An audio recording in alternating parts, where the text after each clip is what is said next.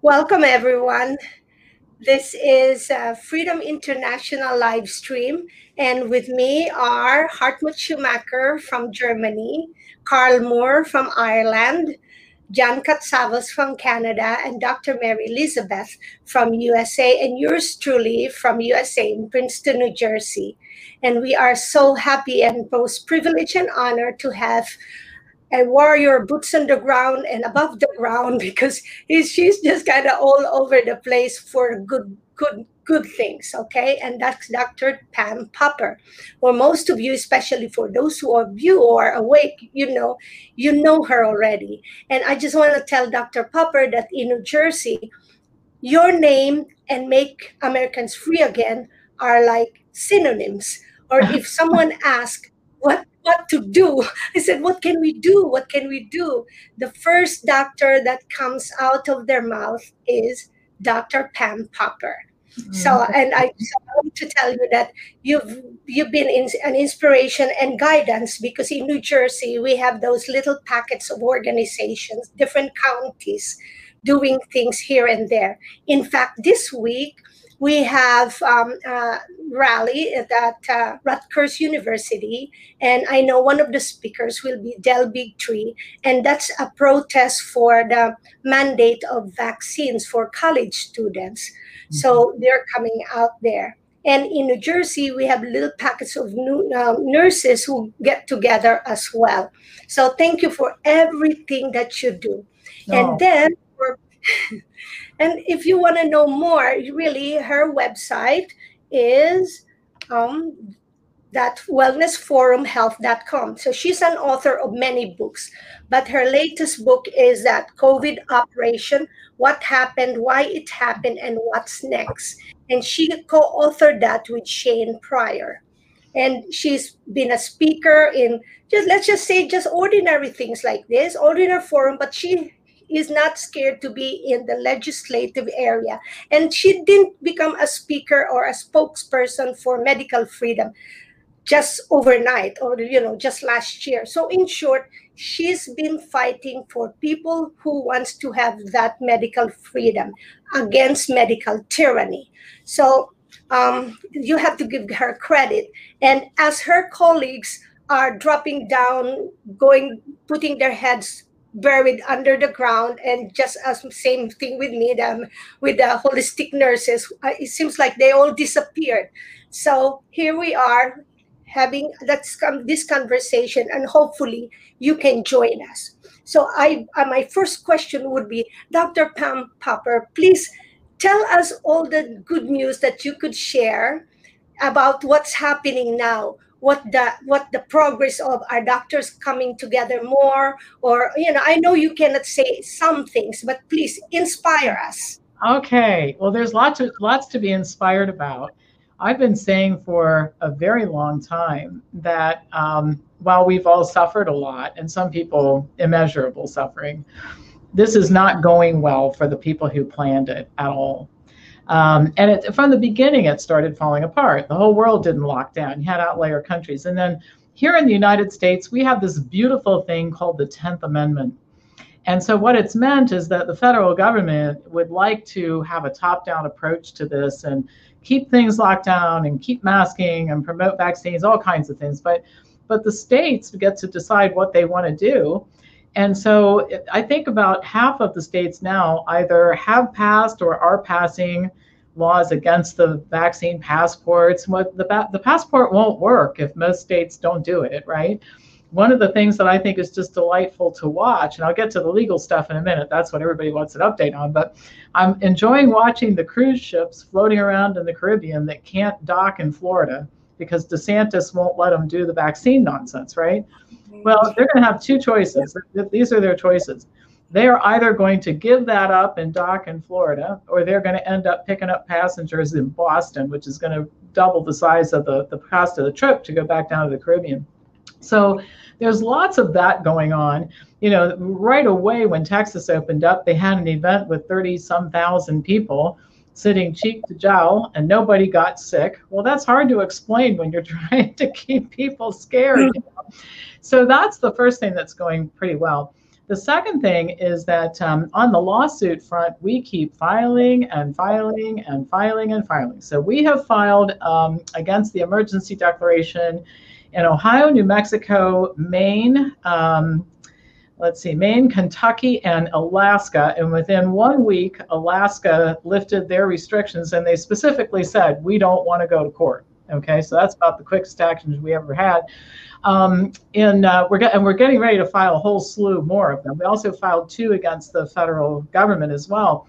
But um, here in Ohio, if you take a look at what's happened since we got involved in intervention, we kept the second shutdown from happening. We were the model state. People don't realize that. We were the model state for this because they needed a conservative Republican governor who would do well on all the TV stations and all that sort of thing. So we were the first state to shut down. We were supposed to be the first state to shut down the second time. We never shut down. He was talking about isolation camps. We never had those. He had a curfew he didn't enforce. We had a win in court that was kind of interesting. I'll share with you. It was with an attorney who we know. It was a restaurant in Ashland County that never followed any of the restrictions. And what was interesting, they got cited and cited and cited, then they tried to shut them down.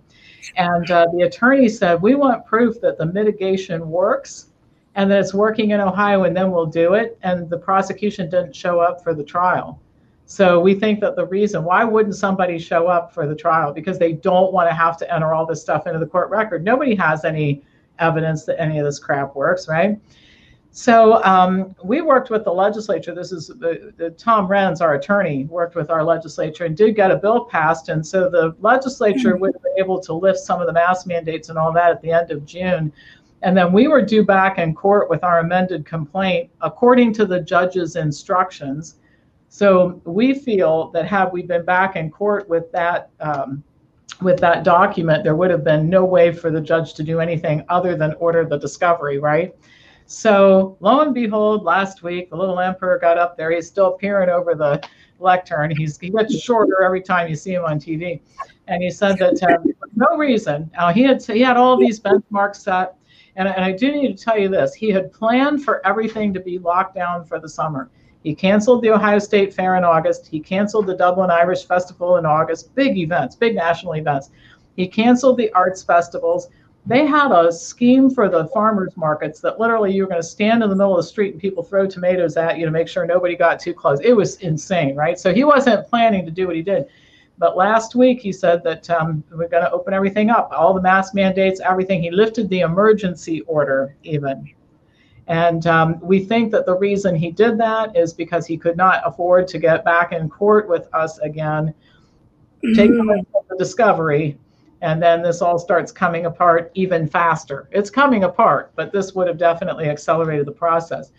The other thing is that um, Rand Paul knows our plaintiffs and our attorney in um, Kentucky. And I found it interesting that his line of questioning of Mr. Fauci last week sure did have a lot of elements of my COVID operation book because I wrote last August when we sent that publisher that the Chinese Wuhan lab was involved in this, the gain of function research that Fauci had authorized, and the whole nine yards. So I think we're having some influence. We have 17 uh, states that have organized to have chapters, and um, we're going to keep filing and filing and filing and filing. so just if you're a government official watching this, don't think that because you skated by here in Ohio, like with a margin, you, know, you had about 24 hours more to do it don't think we're backing off because we're not. So, oh, we have an action in, in Hawaii also. I forgot to mention Hawaii. So, uh, so stay tuned, and we have some real shock and awe type lawsuits coming too that they're not expecting. So that's my story. It's good. well, I'm so glad you shared that because in, in if we look at the bigger context, it seems like nothing is changing. But yeah. then look at the, the little things again that's happening because that's what will keep inspiring people to as you said if you just keep filing filing filing. Because some people say okay that's not going to work that's not going to work. But yes it does work as you said. The plan doesn't get executed because now they paying attention. Now dr popper how about for those how about for the, the physicians who before I remember even for nurses before the the medical board might they might be upset with people who talk about nutrition, who talk about health. And ah. so anyone and now and now it seems like anyone who talks about real health now the board is on them the same thing as the uh, nursing board the board is on you so uh, if, are we making progress with that in terms of gathering or you know support from your colleagues. Without, without, disclosing too much i'll tell you some other interesting stuff. And one thing i have to mention i'm going to go back to something you said that i think is really important. You mentioned that you look at this and it doesn't seem like much is happening but a lot is when you look a little deeper okay? Remember how we got into this thing. We didn't notice much happening but things were going in a wrong direction until we ended up here. So sometimes in person if you have a really good strategic plan what you do is you just keep executing, executing. You know, you put one foot in front of the other, and and often the plot. I've always thought of myself as a bit of a plotter, P L O D D E R. I plod along. You know, I'm not a flash in the pan type of thing as much as I am. I just keep at it and keep at it and keep at it, and you get eventually what you want. I think that's our approach: is to be very measured and strategic rather than very bit much more public busyness is not as important as strategy and being you know really doing things right. But um, to the point about the health professionals we, we ended up with a beautiful opportunity to get into that. So what happened is um, one of our experts and a very good friend of this movement and some of you may have heard of this guy dr eric nepute in missouri. He's a chiropractor. He owns a chain of chiropractic centers um, uh, all throughout the state. And he also put out some videos um, that should not be controversial. He's just an, and he had all, I've watched the videos too, uh, because we're getting involved in this. And, um, and like all responsible health professionals, hey, this isn't medical advice. And, you know, you should always check with your doctor. I mean, you know, he was not trying to play video doctor or anything like that, but he talked about vitamin D and some other things. And the Justice Department, the Federal Trade Commission, filed a complaint against him saying that he violated, and I didn't even know we had this, it's the COVID Consumer Protection Act.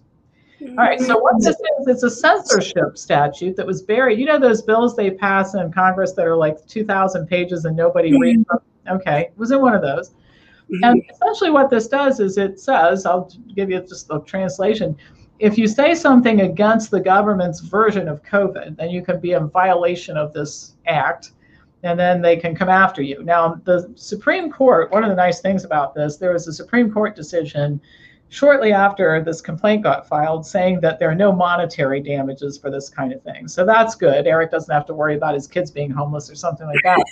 but um, but he filed a he's filing a countersuit. Mm-hmm. Uh, he has wonderful attorneys who are um, uh, representing him, and we're going to get involved in helping with that lawsuit because we think that part of the problem is the boards, and I'll get to that in a minute, but, but we mm-hmm. should not be censoring health professionals of any type. The only way science moves forward is when you have open debate, and they're trying to shut that down. And it, that's absolutely the worst possible thing you could do for the health of the American people. So we think that's an important case, and we think that that will be the beginning of our entree into representing health professionals, licensed and unlicensed who no longer should be in fear of any type of prosecution or licensure revocation because they are talking about something unpopular. And who's, who gets to decide what's unpopular? But you know, another example, I'll give you a couple of examples of people I'm concerned about. Uh, that doctor in Oregon who published his um, findings from his own practice on vaccinated kids compared to different schedule compared to no vaccinations that's just reporting factual data. And for the mm-hmm. medical board to take his license away is ridiculous. And then we have we have nutritionists and health coaches and people like that who are being, you know, charged with practicing something without a license. I mean, this is ludicrous too. So we got to clean all that up. And, and I and I think one of the things that I just kind of smile to myself is is boy, does the government give us a lot of opportunities to go after the government. I mean, and, and a certain side, you know, my, my dad used to have a saying, when when you talk about people who did bad things and gosh you want to get them he goes listen if you let people alone long enough they'll screw themselves right into the ground and that's sort of what's happening so, so you know i don't want to minimize i mean it's a stressful thing for eric to go through and all that kind of stuff but But I think that if the government continues to just be the government, we'll we'll have some fun with this at a certain point in time because they're not unlike us. We're I think we're pretty strategic and measured. They're just flailing all over the place trying to keep control of this narrative, and it isn't working out so well. So, yeah, good times are ahead. I think. So here, yeah. good, good. So here also, Dr. Um, Popper, we have a nurse, and she she's a school nurse, and she was uh, suspended without pay for speaking out against the mask for the kids because she's seen it and as a good nurse, she was speaking up like a child with a vomit on a mask. And so anyway, so so not just the board of nursing, board of medical, I think board of education be mm-hmm. involved in this too. So yeah. I thank you again, and I I'll pass it on to Hartmut so she he can ask you question. Okay. Thank you, Dr. Popper. It's uh, it's very pleasure to hear how, how what's possible in the USA for example, here in Germany, I think you are close to Dr. Reiner Füllmich. Yeah. And and um, here in Germany, we had, for example, a couple of weeks ago, uh, a judge who decided that the school shall be free from masks. Yay. And uh, you know this, and then uh, they made a house search because of right inflection here in Germany, and uh, now it's okay. But this was uh, scary at the moment. Mm-hmm. And at the moment, Germany is also opening up everything again. But in Germany, we have already one third of the people are, uh, uh, vaccinated vaccinated already, and now um, the what's the word? Uh, the Association of the Medical Doctors um, made the um, recommendation to the government that they shall uh, make forced vaccinations to the children from 12 to 16 to 18 to 18 years. And the question is, what is the situation about a forced vaccination concerning children in the USA at the moment? And do you see do you see um, a good chance that you can battle and win the case? Yeah, um, in in the United States, I know the laws are different in every country. In the United States, um, these were all approved under an emergency use authorization. They're not FDA approved. They're moving for yeah. FDA approval, but but that really negates the ability to force anybody to get the vaccine. And there are a couple of things I'll share with you that I think are kind of fun. Um, and that is that um, in numerous situations that I have personal knowledge of, uh, for example, uh, nursing home chain. Uh, in, in Ohio uh, man, man put out a mandate for all employees to get vaccinated. And um, two thirds of the nurses and employees signed a paper saying, then we're all going to quit. And then they had to say, never mind, because you can't run nursing homes if two thirds of your people aren't there. Um, another uh, very large institution became a vaccination site. They also started out with, you have to get vaccinated. And um, then when people started coming in here, this door to get vaccinated and admitted to the hospital up there, they just got real quiet about the employees. It's like maybe if we don't say anything, they won't tell anybody, kind of thing. So we have that going on. We have some major chains, Costco, by the way, here, which is a major chain. They started out all hot and bothered with requiring vaccines for entry and vaccines in their employees. And somebody who works at Costco sent me a screenshot uh, or a, a picture of a sign in the break room for employees that said we're not going to mandate everybody's personal health is their personal decision. Don't ask anybody questions. And um, one of my good friends who i uh, uh, was working out with this morning uh, went to costco and she's never worn a mask. She's you know been kind of a warrior uh, my favorite line of hers is that one guy pointed to a sign and he said, There's an ordinance that says that you have to wear a mask. She goes, I don't believe in ordinances, and walked right in. So, anyway, but she went to Costco yesterday, I guess, and um, not only they'd taken the sign down about all this, but they actually said um, no mask required. You know, go on in. She didn't have one on anyway. So, so the mask and the vaccine issue are kind of intertwined here, and um, there's a lot of relaxing in that area. Um, we are getting ready. We hired an attorney, or another attorney joined our team, is a better way to put it, in another state, and I won't say which one, but he's going to be filing um, against the airlines um, about the, the uh, mask mandate and against and also uh, against some companies about vaccine mandates when companies have overstepped their bounds. One thing that's making some companies back off here is OSHA, which is the like the um, the one that has guidelines for workplaces, our national organization. They actually said that um, if uh, companies mandate vaccines here in the United States, then they must keep track of injuries, which and they are all considered workplace injuries. So owning a business, here's what workplace injuries means if it's a kitchen accident or something like that, workers' comp is going to cover it. If you trip and fall on the sidewalk, then my insurance is going to cover it. But um, I don't know who covers it if I mandate a vaccine and somebody goes into seizures and ends up paralyzed. I mean, I can't claim it. I, so, so what am I going to do? Do I pay for that? Well, that has caused a whole lot of employers here to say we're not getting involved in this. I mean, one one serious lifetime injury and that that person's family is going to own my company. Who would do that to themselves right? So um, there's a if you were if you and i'll tell you a funny story. I have to follow this up with something that i think you'll enjoy hearing about but the propaganda over here is that everybody's getting vaccinated. 40% of the country is vaccinated. Not enough to go around and you know all that kind of stuff. So let me just tell you what's happening in my little corner of the world. So um, they closed all the vaccination sites about a month ago they, I mean, these they were set up to do thousands a day, and like seven people are showing up and all that. So they closed them all down. And then, um, and they weren't getting. I mean, it was embarrassing because you know the press is showing up every morning to you know see the big lines. There isn't anybody there. And um, so then our, our little emperor said, we're going to make it easy for pe- people to get vaccines. We've got to get more people getting vaccinated. So we're going to have a mobile vaccine unit and it goes to work sites. All right. So, so they chose as the first place to take the mobile van White Castle, which is a big company headquartered here, and they have 50,000 people or so in their building. And of course, lots of media show up. First day of the mobile vaccine clinic, you know, blah, blah. Eight hours they were there, 12 people out of 50,000 came downstairs and got vaccinated.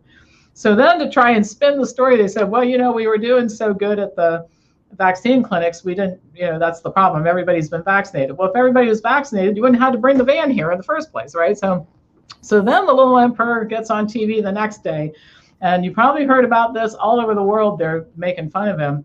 The Vax-a-Million, all right. So where you get put, you get vaccinated, and your name goes in, and they're going to draw five people who each get a million dollars, and then he's got some four-year college plan. So, so the, you know what this reminds me of? This reminds me of when I was a kid and my parents were trying to get me to eat something I didn't want to eat, like okra. And they say, if you eat this, you can have brownies. And you know what my sister and I used to think?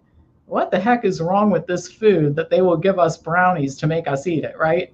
That's what they're doing. That's exactly what the more they do this stuff, I think the more it's waking people up to say, you know, this is ridiculous, right? And it is ridiculous and it's a waste of taxpayer money. So so with that, the little emperor has now alienated all human beings in the United States. I mean, he has no fans, all right? Even his propaganda, you know, rag, the Columbus, I call it the Columbus disgrace. Its real name is the Columbus Dispatch. Even they've written some critical articles about it. So, um, so I guess all this to say that I think that there are a lot of lawsuits pending. We're not the only people doing this uh, about the mandates. Um, there are all kinds of um, uh, all kinds of issues about liability and a great deal more refusal than I think they're letting anybody know about. Brilliant, thank you so much. And I saw this uh, show Vax Live, which was uh, it's uh, it's um, yeah it's a topic for itself. if you yeah. if you see this uh, with Jennifer Lopez and all the people, and uh, they try to try to emotionally uh, force the people to vaccination this is a real, real big pandemic. Thank yeah. you so much. And You're uh, welcome. I paused to call. Thank you. Hello, Dr. Popper.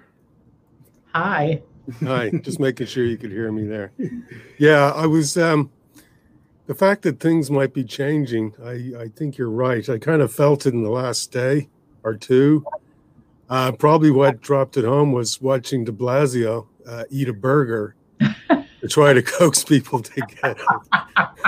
and I said, I was on the fence. I was on the fence till that point. Um, yeah. No, it, it's yeah. just, it makes me realize that that people are going to fall for that. People are motivated by that. I mean, two questions: Are people really motivated by that? And the other question is, uh, does he think that that's going to convince a lot of people? And and and why? It, it just seems a big separation in minds between what the people want and what they want, and it seems like their plans are. Uh, if you go with that kind of strategy, they're not going to they're not going to work. I mean, there's con- there's contingency plans in all this, of course. You know, yeah. uh, they have things for people who don't want to get the shot uh, and, and, all that. So, but beyond that, it's it's the plan isn't really. Um, uh, what is it? It's like uh, military intelligence. It's an oxymoron. The mm-hmm. government knowing everything. It's, are they competent? That's an oxymoron. Well, that's not really a, a, a phrase. Um, I suppose my question is: is I'm kind of worried about what's happening in the fall.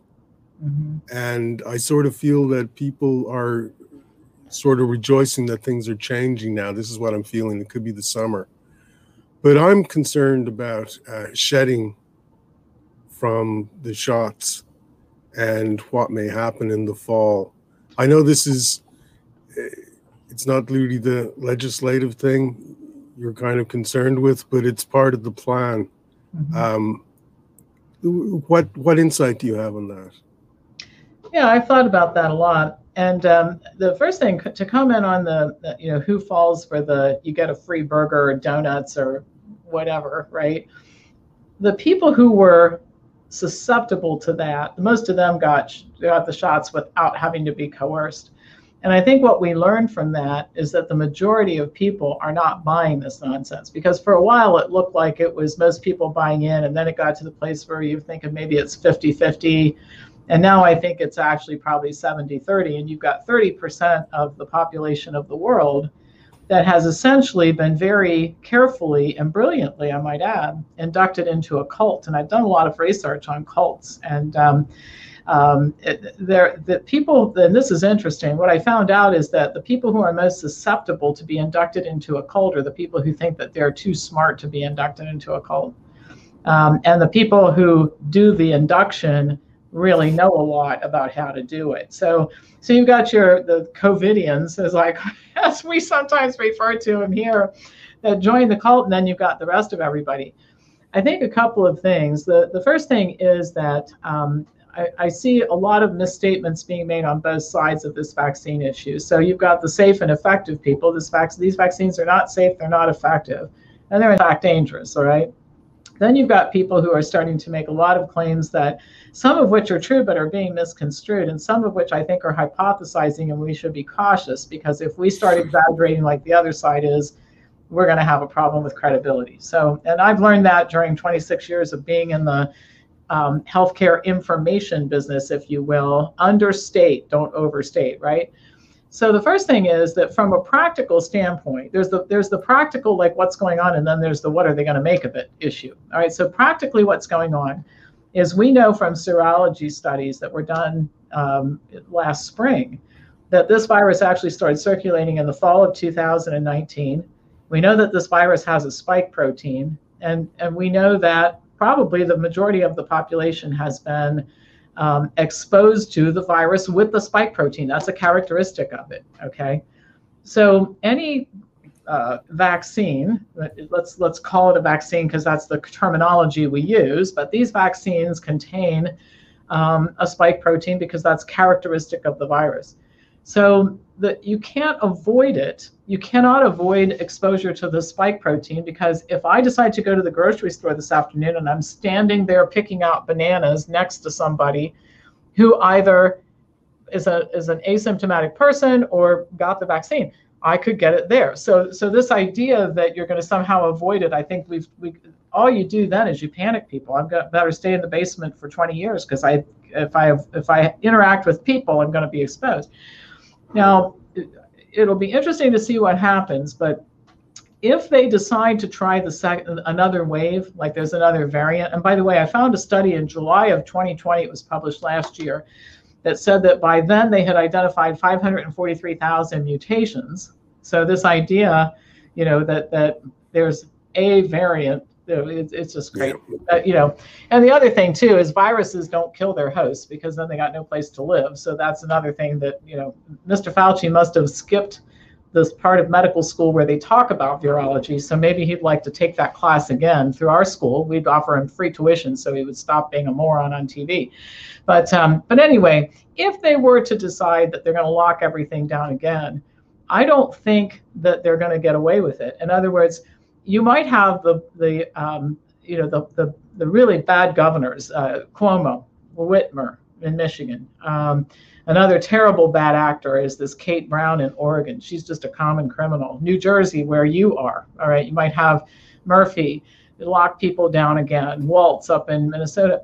But you're never going to get DeSantis to lock down Florida. You're never going to get Kristi Noem to do it. You're never going to get uh, uh, Ducey in Arizona to do it. So, and, and, I don't think that people in those states are going to fall for it this time. I mean, the, the, the one problem, and I said this from the beginning, it, public health should be respected to the point that if something really were going on and we all needed to hunker down and avoid getting killed, we would listen. Right now, confidence in public health, like I read someplace, the the CDC has like a 24% approval rate in the United States. Even some of the sheep don't like the CDC at this point, right? So, so I, I just don't know how they ever get it done because there would just be too much not obeying. And I'll tell you this I found out through our Make Americans Free Again Thursday groups all over the country. The level of civil disobedience is on a scale that our rulers never had any idea. The reason why more people aren't out of business and unemployed is because there is a very strong um, percentage of people like us, we never shut anything down. We never wore masks here. And the further away you were from a major city in the United States, the more of the underground staying open activity was going on, you know. So they, they didn't get as much compliance as they would have you believe this first time. I don't think they get much, if any at all, the second time around.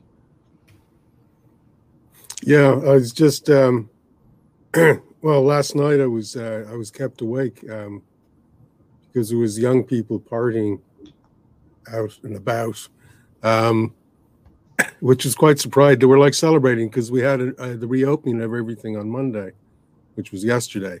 So I was surprised. People were just walking around. I couldn't get parking in town. It was, it was just like one day it's all masks and everybody's freaked out, and the next day it's sunny and they're out and about just enjoying stuff, and it's it's like it, it you know it shows me that uh, all those people either they really believe how the government you know one day the virus is active and then the next it's not uh, or else they they they didn't they never bought into this at all at, from the beginning. So it's good to see. I mean what you're saying there is so many people i mean hartman just showed a map there of of it's like so many states that don't have masks or vaccines or anything like that. Mm-hmm. That's just you don't hear that on the media, which is fantastic. Yeah, well, I mean, it, it it's not fantastic. You don't hear it on the media. It's fantastic. It's happening. Um, right, and and what what we don't know is going to happen. You know, I, I find this interesting when I was looking into the cult um, thing, and some of it we already knew. Like you knew about Jim Jones, they all committed suicide at the end. You can convince cult members to do a lot of things. So I consider the members of the cult fairly dangerous to us, right? But um, if you take a look at the amount of deprogramming and reintegration into society once somebody's been inducted into a cult for a long period of time, it's significant. Like some people require inpatient care. I don't know what's going to happen to 50 million American adults who are flipped out. And I'll share a story with you just to let you know what we're in for. We're in for another kind of crisis. So um, a new person I met, and by the way, I've been talking a lot about the fact that, that we're all having a great reset in our own lives, sometimes for the better, purge people who you don't belong with anymore and make new friends, right? So this woman who I've gotten to know a little bit by the name of Leila Centner owns a school in Florida and um, called the Centner Academy. And from the beginning, she said, We're not going to put masks on children. We're not going to social distance. They're children for crying out loud. And so they've had perfectly normal school. All right. And this happens to be a, a pretty interesting school because they pay attention to emotional intelligence, not just memorizing math and all that kind of thing. So, long story short, she made the national news because she asked her teachers not to get vaccinated until after the school year was over because she was concerned about um, some of the stories she was hearing, you know, about uh, women menstruating and all that sort of thing. So they beat her up pretty bad in the news about that. But um, in an interview, she mentioned that um, she's always encouraged parents to drop off their kids to spend a day in a classroom to see how they like it before they enroll their kids. Very expensive school. So this little boy came in who was, I think he was seven or eight years old, if I remember her interview right.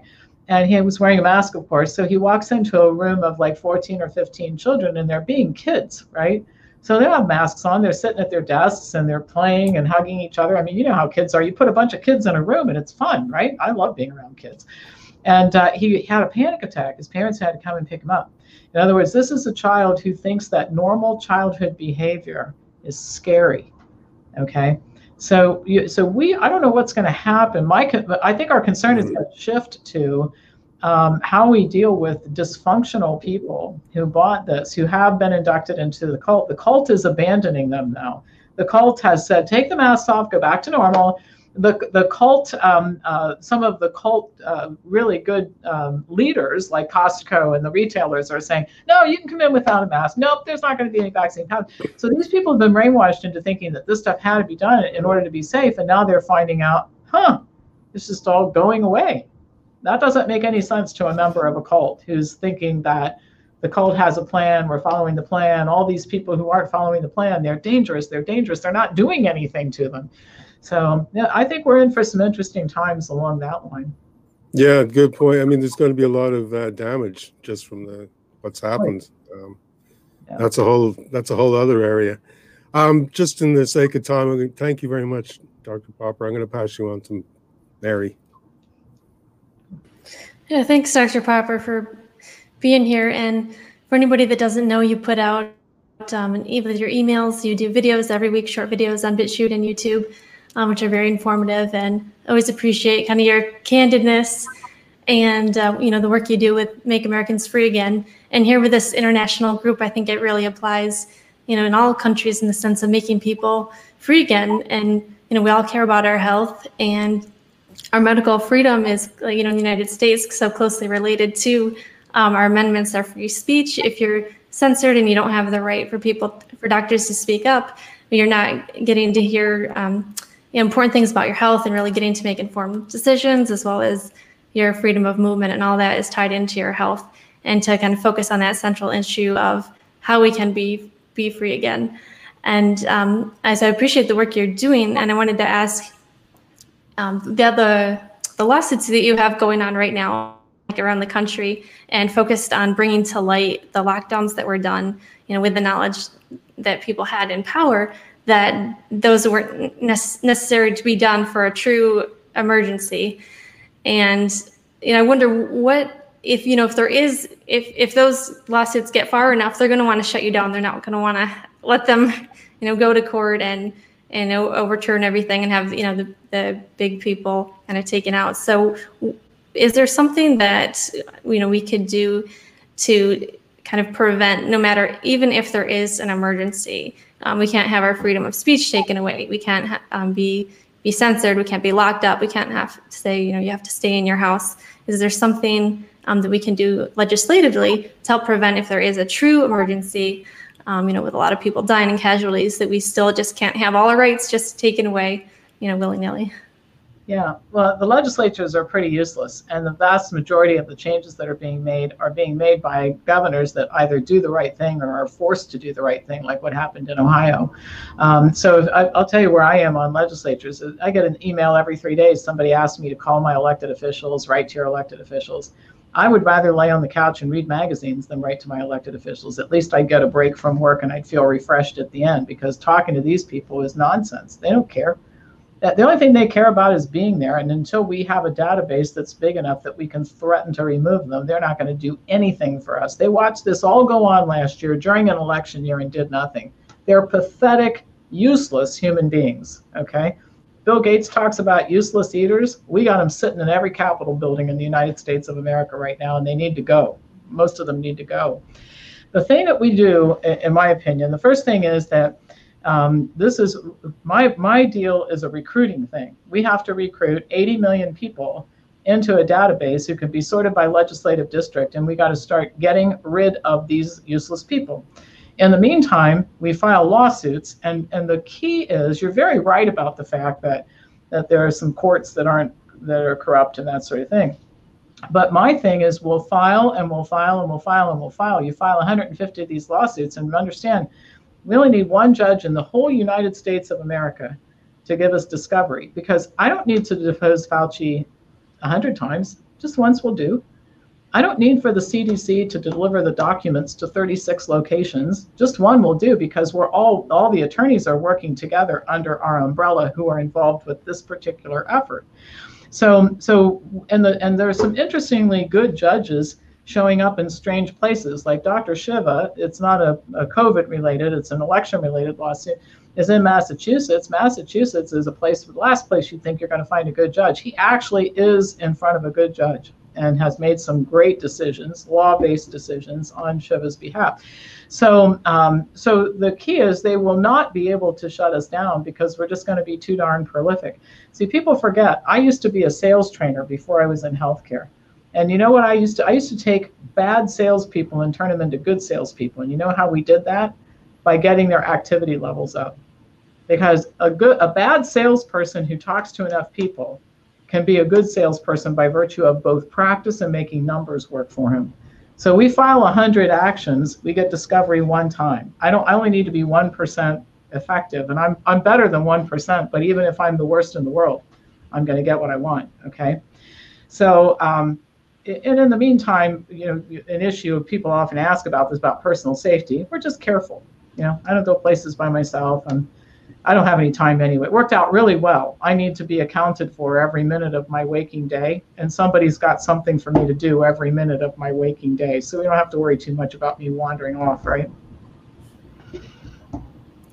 Yeah, thanks, thanks, Pam. And right now, what is the best way that I know you have the Thursday groups? What, given the current, you know, climate and what you have going on with the different lawsuits, what's the best way for people to get involved? Well, the first thing is you mentioned I send out a newsletter and four videos a week. That's all free. You can subscribe by emailing pampopper at msn.com. Um, the second thing is I do a conference call every Thursday at noon Eastern Time, during which I train people to get involved, how to get involved with us, how to start Thursday groups.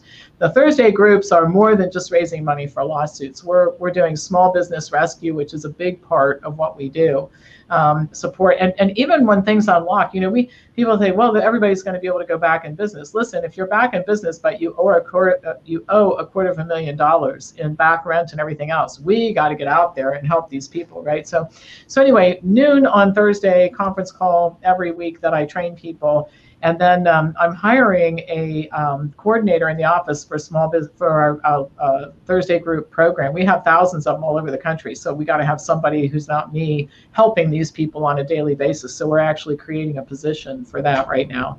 So, um, so that's what to do. Uh, get involved, and, and this is something I want to say too that I think is real important to bring out, regardless of what country you live in.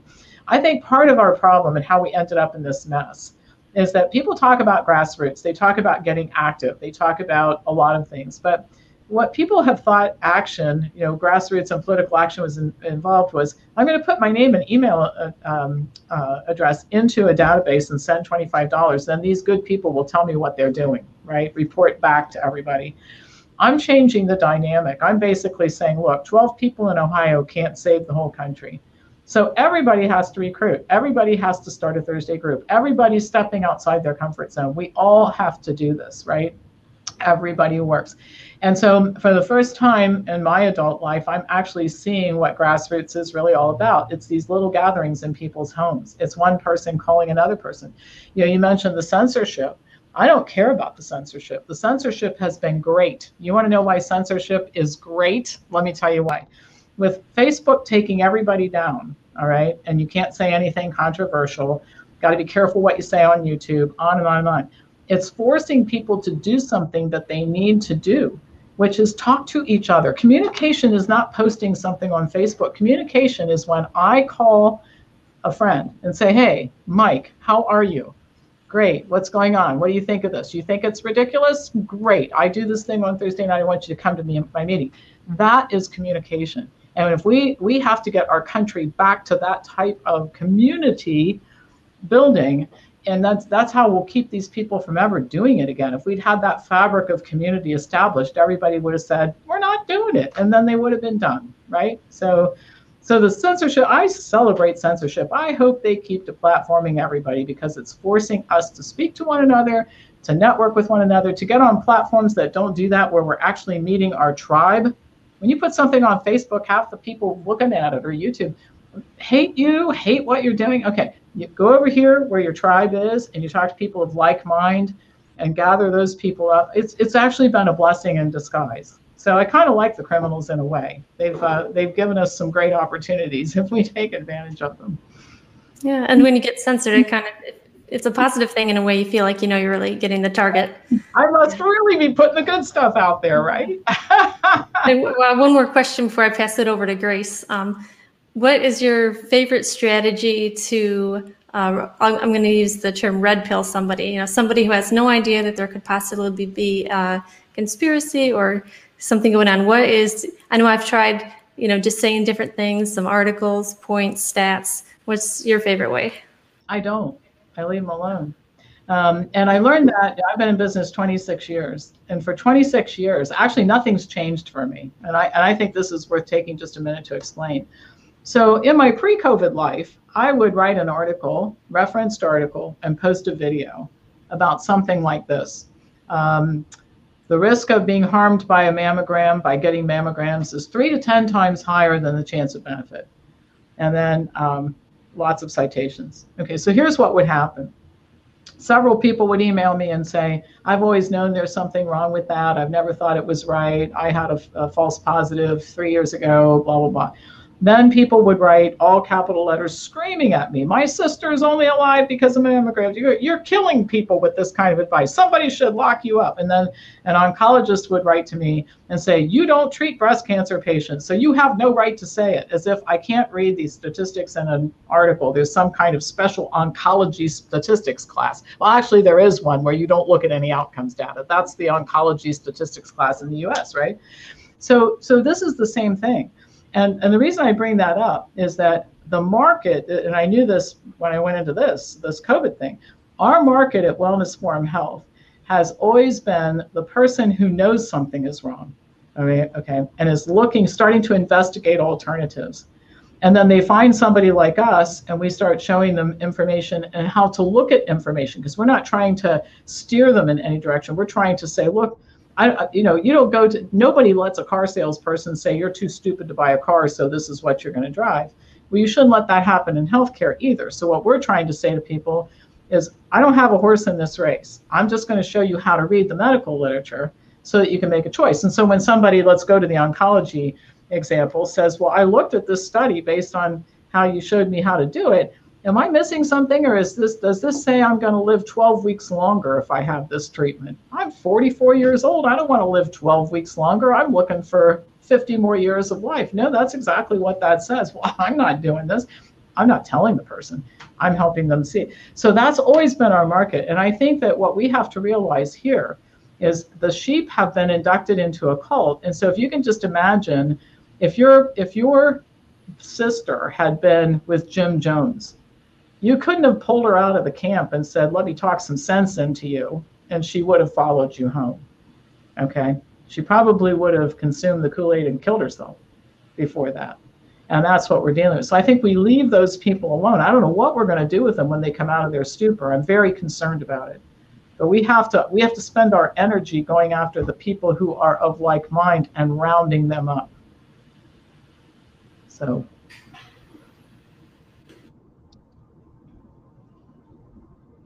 John?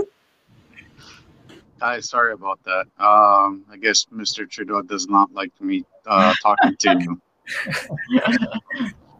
um, yeah, my internet just just came back right now. I'm on my phone actually. Um, I do have a lot of questions for you, Dr. Popper. Um, first and foremost, thank you so much for all the hard work that you've been putting in the last couple of months um, I have been paying attention, and up here in Canada, we are paying attention.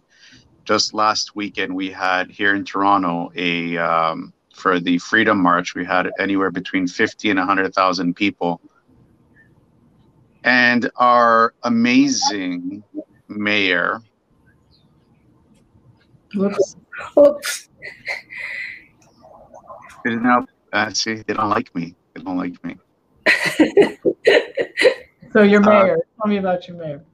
Um, he's actually said that he's going to be l- looking to put um, uh, more lockdowns and finding all the organizers for the for the freedom for the freedom march. Do you think? Do you think that very the politicians are using um, the lockdowns as punishment for people who are not uh, not following the rules?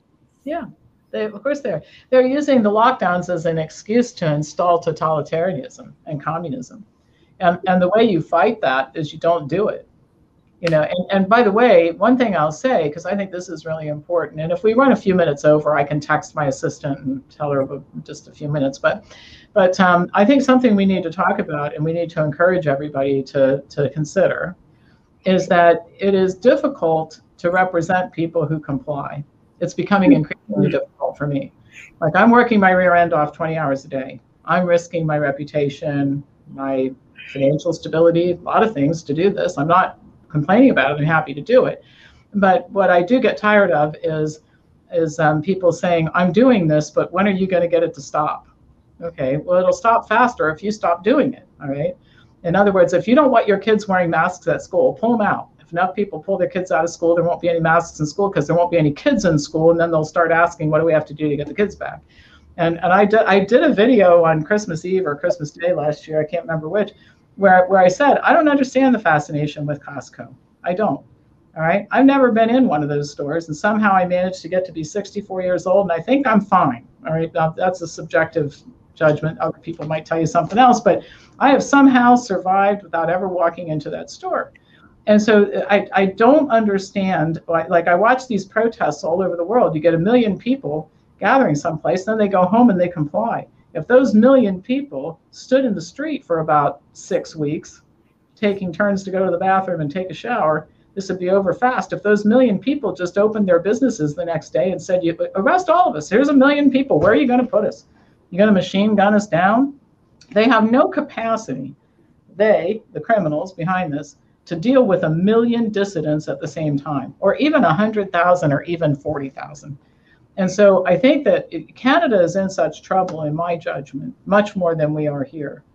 That I think what has to happen is massive civil disobedience, where people say, we're going to have a rally, we're going to have 100,000 people, and those 100,000 people are going to never not comply.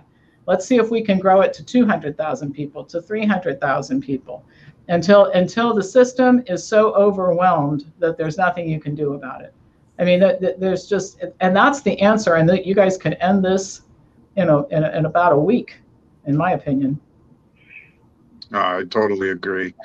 Um, now, by trade, I'm actually a personal trainer, and my entire practice since 2008 has been everything has been holistic. Uh, I try to do everything you know as clean as possible for people. And i always have my thing with the fda and i'm trying to get a good handle on the fda but it's so hard to get to get a good handle on that or on, on that on them. Um, i'll give you an example. Um, a couple months ago they banned a protein a protein powder uh, here in canada well us getting it from the us because it was apparently too nutritious for people to be consuming. yeah. Yeah. They really care about our health. You can tell. Yeah. yeah. they demonstrate it every day. I'm so reassured. Yeah.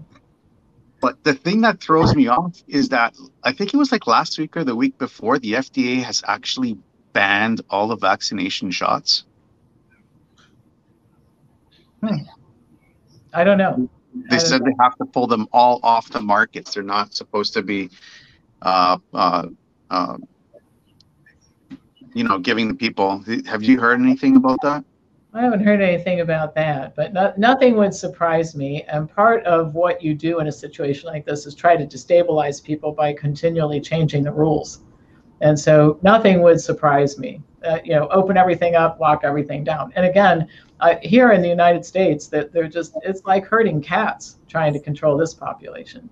And I think the Canadians need to get a little more cat-like. Uh, go out there and become hard to herd you know and, and even uh, we, we found out a lot that we learned through this i think i mentioned before that there seems to be much more non-compliance than we knew particularly when you get outside the major cities but even in the major cities um, you know w- one of the things that uh, we figured out that was going on is that when things would get a little bit lax and they they are lax they were lax um, they'd pick a target like a public target they go after them and then they get a lot of publicity through the propaganda. And then that would scare it, it would make people more careful and scare some people.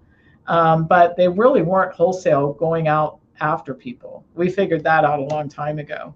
And so um, so this is, and that i think that's another reason why our little emperor he was under pressure from the legislature. He was soon going to have a big problem in court. But i think the other thing is he was looking more and more impotent because um, you know how long can you not show up in court on these cases. How long can you stage a raid every month and get coverage and scare people with it? It was all wearing off you know what i mean? So um, i think the regulatory agencies will probably try some more things but i think that every time they try something it has a weaker response than it did before. And my uh, again, I'll just stress my advice to the Canadians is massive disobedience, massive. To the place where they can't do anything about it. That's going to be very hard for Canadians because I'm living in I'm living in it, and it's there's a lot of people that don't agree with it, but a lot of people don't want to talk about it. Just well, want to hide in their hole and just. That's where you got to start your Thursday groups because the Thursday groups is where people gather and gain strength from each other. And that gathering that we started doing a year ago, I mean, I'm watching people do stuff that they never thought of doing before. And and you create this. The other thing too, that's how you build your resistance movement really big. But you create this. Um, uh, this ecosystem that, that's under the radar screen. Like while this was all going on, we were I mean, we weren't supposed to gather and all that kind of stuff. We had fundraisers with 400 people. Everybody knew where to go to get everything done without masks and temperature taking in the whole nine yards. We had arts festivals and farmers markets, and it's like this whole underground society you know that was going on. And it kept people sane. And then the people who lost family members and friends over the whole thing they came here and they made more family members new new friends and family kind of people.